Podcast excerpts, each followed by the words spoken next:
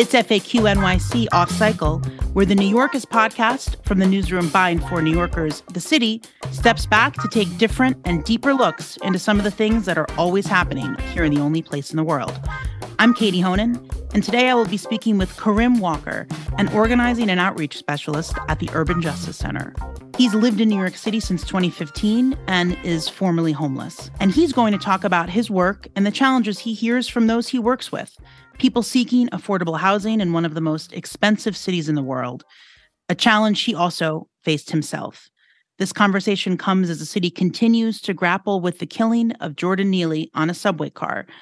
Karim, you told the New York Times there was no empathy on that train car. So, can you talk about this? What you see is a lack of empathy for people experiencing homelessness, what you yourself faced, and any other challenges they have in New York City.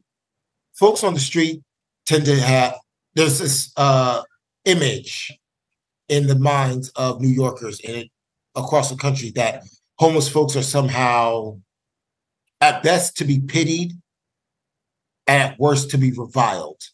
They might be seen as someone who, uh, as somehow responsible for their own fate, for their life on the streets. Um, and that's not always the case. I mean, recent studies have shown that most Americans are one paycheck away from being homeless themselves. And I think that in the deep recesses of a lot of people's minds, they know that their own economic status is not as solid as they may perceive it, maybe as they may think it could be.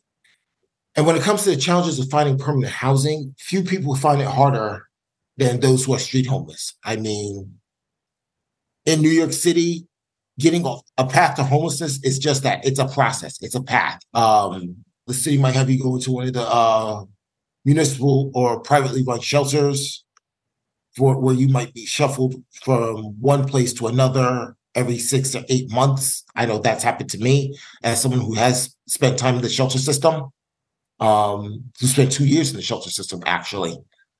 It can be very, very frustrating because you have to start because once you get transferred from one shelter to another for a variety of reasons, you have to start the process all over again the housing specialists, some of the shelters don't even have housing specialists, from my understand. The ones that and the ones that do are not particularly very effective.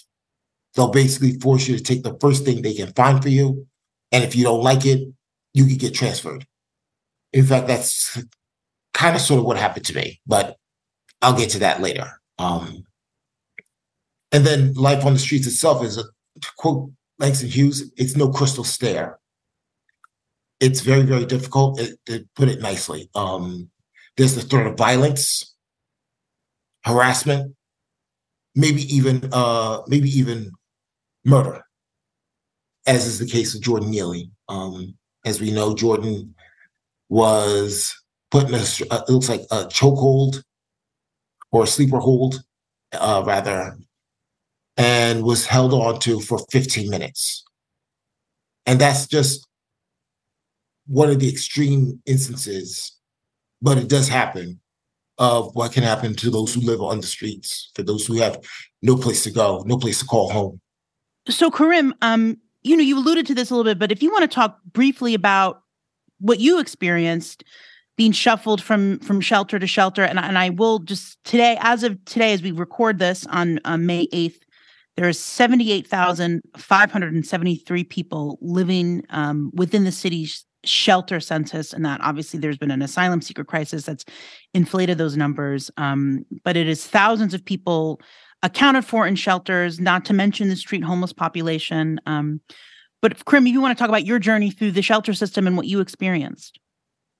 Okay um, i first entered the shelter system in july of 2015 um, i was placed in an assessment shelter in greenpoint brooklyn where i was where I ended up staying for approximately four months. It was originally supposed to be a three week stay. And they first transferred me to a shelter up in the Bronx, New York, near the border to Westchester County. Uh, it was a MICA shelter, mental illness, chemical dependency, chemical addiction shelter, where I had no history of, uh, of chemical dependency, which is ironic. Um, I was there for approximately five, almost six months before being transferred to a shelter in the Lower East Side. where I stayed up until Thanksgiving of 2016. Then was transferred to a shelter out in Bushwick, Brooklyn. It was that shelter that placed me in, uh, that basically arranged for me to move into a room in an apartment. So I didn't have full possession of the apartment. Um, I shared it with two other gentlemen. And how I know you've spoken about your use of the city FHEPS, which is a voucher program. Yeah. I mean, was it through a voucher? Is that how you got placed in that room? Correct. That's how I got placed because at the time it was uh it wasn't FHEPS though. It was a city's old link link system. And almost immediately we knew that there were problems with the unit. We had leaky uh, leaky ceilings. We had a pest problem, loose electrical sockets all over the uh, unit. And when I tried to get repairs done, the landlords were basically non-responsive, or or say they were working on it, they were working on it, they were hem and haw. Yeah. I finally got my I finally filed a housing part on my own to get repairs done, won a judgment in um October of 20, 2018. By this time, this is October 2018. And about six weeks later, six or seven weeks later, they turned around and started eviction proceedings against me and uh, a holdover proceedings against me. Uh, mind you, they never did that with any of the other tenants in the unit. So, come July 2019, I'm homeless again. Hmm. Lost everything that I'd owned, pretty much, except the clothes on my back. That's when I went into. A few months later, I, as the pandemic began to kick into high gear in New York State, I was able to get a stabilization bed through the, through the safety net project at Urban Justice Center, and they and by this time, and a few months later, was able to get into my own apartment where I've been since uh, December of 2020. Wow.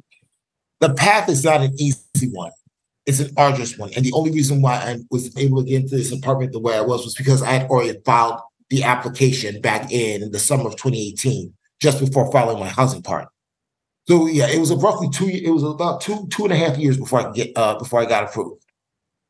Wow. And I know working with the Urban Justice Center now, you're working for them. Um, was that something you sought out? I guess with, with the process of dealing, you know, of, of, dealing with. I guess I presume they were helpful, and now you're working. So, if you want to talk a little bit about the population that you're working with, is it shelter homeless or is it street homeless? And I'm sure it, it people appreciate working with someone who has also experienced what they're experiencing?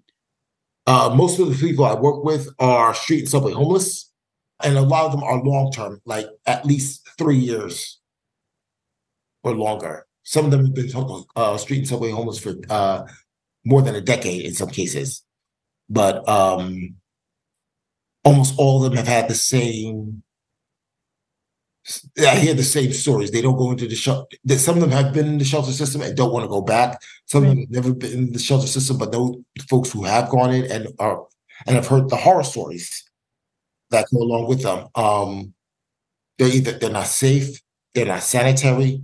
A lot of them just function as an extension of the prison system. You have to be out by a certain time. You have to be in by a certain time. You have very little privacy they may say uh, we're there to ensure your safety. There's really no guarantee of that. And there have been recent and in recent years, there have been issues where folks have been attacked in so in uh, homeless shelters. Um, I believe there was one back in 2015, shortly after I entered the Bronx, the shelter in the Bronx, where a gentleman, not not at that shelter, but at another shelter, had been attacked had been attacked and murdered because he was accused of stealing someone's iPhone. Wow. One question, you know, when you're working with people who've been living on the streets for years, um, what's your kind of approach and and what is your your role in working with them? Are you just going up to them and saying, "Hey, I'm here if you need help," or I don't know what your process is when you're working with people, um, because I'm sure people, like you like you said, are sort of maybe reluctant to even talk to someone who uh, is in any, whether it's a nonprofit role as yourself or even a governmental position in trying to help? Part of my job is to start restoring a little bit of trust in people. Um, and that's not easy. And when it comes to the street subway homeless, um, trust is not a, is a more of a luxury than it is a necessity. Mm. Um, one of the great things that we have is a partnership with the company Bombas. the sock company. Mm-hmm. Yep. And I'm always and I always try to make sure that I have several pairs of socks. That way folks can because that's one of the as they bill, as Bombas bills, is the number one requested item in homeless shelters. So it helps get the conversation rolling with what they're looking for in terms of housing, how they're working, um, how other outreach teams in New York City are working with them, um, if they're working with them, um, their interactions with the police and the Department of Sanitation, um, especially, and that's especially vital when it comes to sweeps. And oh, eventually, they will be there will be a sweep notice at that location at some point. Um, which have been highly ineffective and have the potential for violence again, this time by the state. Yeah. And do you target specific subway stations or different locations? I just just get a sense of practically how you're kind of approaching your job and, and how you're interacting with people. Uh, for the most part, I focus in Manhattan um, and the lower, basically the lower two thirds of Manhattan. Um, so from think of it from basically South Ferry to the Upper West Side, the southern tip of the Upper West Side. So it, so that requires, I guess, a little bit of a change in strategy because folks in the Upper West Side, for example, some of the uh, folks I speak to, let's say on 14th Street, have been street homeless for several years. So they might be a little less trusting. They may be a little less trusting of someone like me, especially they don't know that I've been homeless because I don't go out and tell them that I'm that I used to be homeless. Um, though I think I though that might help. Um, and even and to be honest, even when I was even when I was homeless, I didn't always look it. Aside from my hair, maybe. um, but uh, the tactics do change depending on locations, and it requires me to be a little more understanding of where I am. Yeah. And I guess, you know, we can go back to, you know, how we started the conversation and, and your reaction to what was what initial news reports, uh, you know, vigilante kills mentally ill homeless person on a subway, and then the video that was released. Um, if you want to just share your initial thoughts to hearing that, I don't know if you watched part or all of the video that was released um, of, of him dying and on the subway car, but you know, especially with who you work with and your own experiences, if you want to talk about what your initial reaction was. Because I work with homeless people, out of respect for them, I couldn't bring myself to watch that video. Um, that was just that would have been way too painful for me to watch. And as I said in the New York Times, there was no empathy on that train car. Jordan Neely came in there reportedly saying that he was hungry, he was thirsty, and really didn't care. It, it sounds like no, not one person offered him a bottle of water or half a sandwich. Not one person offered to say, What can I do to help you? But as soon as he was attacked, pulled out the, and, and, and, and started grabbing video of his final moments Again, there was no empathy. There was no empathy there either. No one told his alleged killer, "Please let him go. He's harmless now. He didn't attack anybody. He didn't hurt anybody." And that's what really angers me the most about it. That they saw this man dying and nobody did anything to stop him from dying. No one did anything to stop his alleged killer from from hurting him any further. And I think that is part of what we see. That's part of what I see in my line of work. Um, a lack of empathy from a lot of New Yorkers. Now, that being said, I don't think that lack of empathy, that lack of compassion is in, is born out of any kind of malice or any kind of vicious, uh, vicious ill will towards home, street, home, street and subway homeless folks. I think it's born out of helplessness, a sense of helplessness, because what can we do to solve a problem that is so intractable? as homelessness? And the answer, and I think the best answer is is housing homeless individuals. We have more than enough vacant apartments in New York City to house every homeless person. And I believe multiple studies have shown that it is much cheaper to house homeless folks than to leave them homeless. This is not a this is not it's not rocket science. It's it's not even radical in any way. It's a very plausible, very feasible, very viable solution if we have the political will to do it. Yeah. I do want to get back to that political will, but I will ask first, you know, when you say you don't blame malice on the part of strap hangers, you know, the the universal term for subway riders or or other people when you're in an enclosed space. Yeah. Seeing someone who is experiencing homelessness and then also maybe is not well mentally and is perhaps threatening you. I mean, that's sort of the question you have and, and you you the, the royal you, right? When people are talking about the two sides of this, not that there are two sides, but you have some people on the maybe far right side saying this person was threatening people. Of course, there's no evidence of that. Um, but there are instances of violent homeless people. We saw what happened with um, Michelle Go, who was thrown in front yes. of a train, and that's something that's brought up. So, how do you balance? I'm not saying it's an either or, um, or or empathy should only be reserved for certain types of people, but I do want to get your take on. There are people who legitimately feel. There have been times I felt frightened on the train. It hasn't been for a long time, but it's just been in experiencing certain people who are clearly not well. I just wanted to get your take on on on that and and, and your thoughts on that. What happened to Michelle Go was a tragedy. No one will deny that. But how often does that happen? I'm not discounting her death in any fashion. I'm not trying to minimize it in any death. But in the minds of many, some folks think that we'll get the idea that almost every homeless person is either addicted to has a drug has a chemical addiction or uh, or alcohol addiction, or they're somehow mentally ill.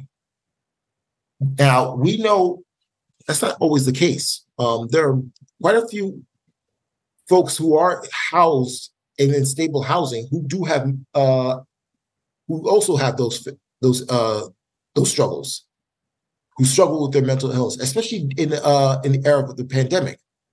We've had folks who've struggled with chemical dependency who are stably housed. So it's not just to paint a broad. You can't just paint uh, all homeless folks with a broad stroke. Yeah. Say they all have some kind of mental illness or chemical, and they should be locked up because it's that type of thinking that really allowed something like Mayor Adams's initiative back late last year to involuntarily lock up uh, homeless folks without any kind of proof that they're either a threat to themselves or others.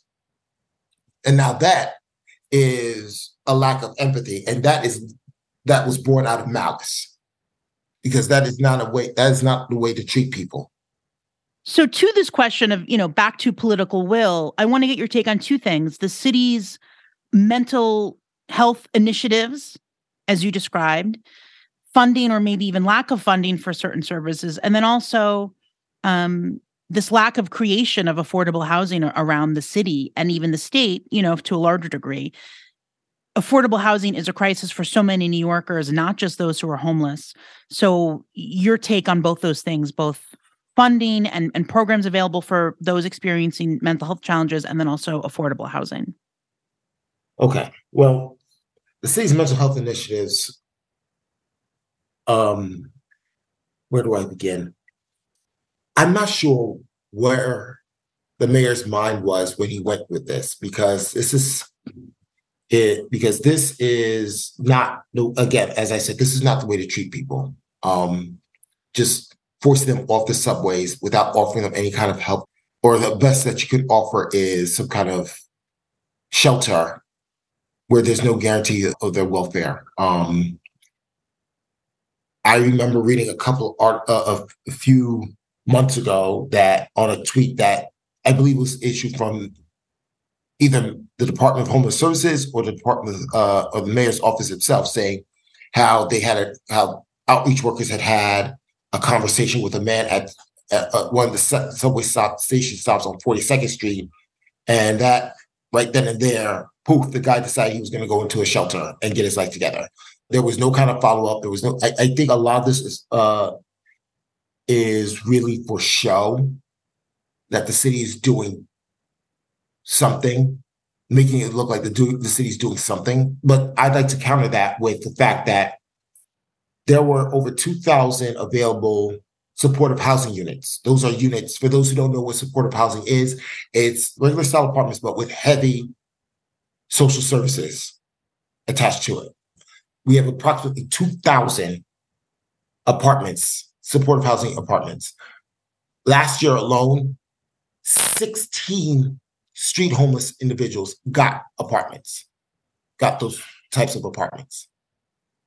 16 in 2022.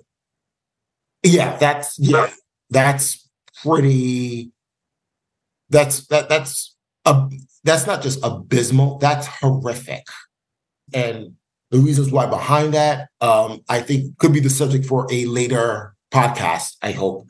And it also goes part and parcel with the affordable housing crisis that we have. Um, as I said, it took me two and approximately two and a half years to get my apartment after I'd applied for it. Um, to get to get approved. And I think I was one of the lucky ones because there's some because there's some folks who applied to dozens, if not hundreds of apartments, apartment lotteries, uh, and never even get past the first stage, which is a testament to how many, how few apartments are being built and how many people want them or need them. And when we talk about affordable, affordable is a very is a very slippery term to define because what what might be affordable in one in one neighborhood could be not so affordable in another. So we have so it's uh, it's that it's a very much so all these create kind of like a perfect storm. Yeah for the state of homelessness in New York State, in New York City. And and Karim, I don't want to keep you too much longer, but you know, I know um leading back with what we started with, with this idea of of empathy who are experiencing challenges. Um, you know, for listeners who again, people have a lot of different thoughts and everyone has everyone comes into everything with their own life experiences, their own interpretations, their own um, challenges. Um, what's one thing you want people to know when they're you know they see someone on the street or they you said it's either uh, i guess it starts with pity that's the least of it but what other kind of things do you want people to think of when they see someone on the street who's experiencing a challenge and um and and maybe some help in, in interacting with them that doesn't come from necessarily only a place of pity or or or hatred or dislike but but some other more empathetic place see these folks as human beings, just like you are. Have a little respect for them. Um, I'm not saying you should give them a, hundred dollar bill every time you can. Um, but remember, these just like you, they had struggles in their life. And they're doing the best they can, just like you are doing the best you can to get through the get through life. Um, don't feel don't feel so quick to call the police who are not really that equipped to handle uh, any kind of issue surrounding homelessness. But if you, I mean, if you have some, if you have an extra, if you have an extra bottle of water, or an extra, or a half a sandwich, help yourself to that help yourself to uh, help offer it to them. It's not going to remind them that they that there are people out there who still care. I was like, even if you don't know their name, just remind them that there are people out there who are who still care. That's all I want to say. Karim, Karim Walker, you're organizing an outreach specialist at the Urban Justice Center, um, the Safety Net Project, And I really appreciate you coming to coming on and talking with us. You know, I know that this is the the killing of Jordan Neely really reverberates to a lot of issues within the city, but I like to talk to the people who are actually involved in it. So I appreciate you coming on. It's was my pleasure. You. How was it? How'd I do? You did great. You did great. I, you know, I always wonder how I do on these things too, but uh, you did great. FAQ. This has been FAQ NYC. We're a part of the city, a nonprofit, nonpartisan newsroom dedicated to hard hitting reporting that serves the people of New York. Our work is freely available to everyone at thecity.nyc and is supported by listeners and readers like you. Go to thecity.nyc/give if you'd like to pitch in.